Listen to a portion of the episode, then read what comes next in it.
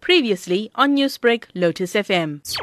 Opposition politician Adil Singh Boparai attacked Modi's Bharatiya Janata Party as thousands of protesters continued to block highways to Delhi. Once you have big corporate companies, and more specifically the Ambanis and the Adanis, they will monopolize the entire agriculture marketplace. Now, an Ambani is not doing charity. An Ambani does business with the objective of maximizing his profits. This is where the exploitation comes in. Number two, the Bharatiya Janata Party speaks in a folk tongue. On one hand, their senior leaders call us anti-nationals. They use tear gas shells against our elders, and then they expect us to come and embrace them? How do you reconcile these two positions? Another round of talks to end the stalemate is scheduled for Thursday, and pro government analyst Rajat Sethi said he was hopeful a breakthrough was possible. They basically are just peddling their electoral politics ahead because they just believe that this is an easy way to piggyback upon the farmers and their concerns, however genuine they might be, just for their limited political gain. And this is what is very sad. And I believe that if all these political stakeholders are removed from the scene and farmers are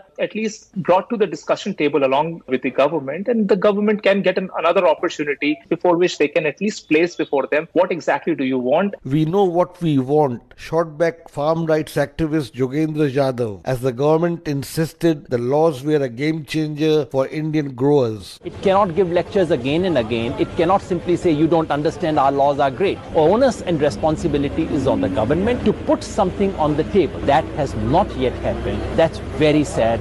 I do hope that government would see sense because delaying everything has no meaning. They fully understand what we are opposing and why we are opposing. We want nothing short of repeal of these three laws. Can the government not hear us? What is the problem? Farmers braving the cold drove hundreds of kilometers to protest in Delhi, but were greeted with police tear gas and water cannons on the way. I would be remiss if I didn't start also by recognizing the news coming out of India about the protest by farmers. The situation is concerning. We're all very worried about family and friends. I know that's the reality for many of you. Let me remind you Canada will always be there to defend the right of peaceful protest. We believe in the importance of dialogue, and that's why we've reached out multiple means directly to the Indian authorities to highlight our concerns. That was Canadian Prime Minister Justin Trudeau, who faced flack for what was labeled by India as ill informed comments.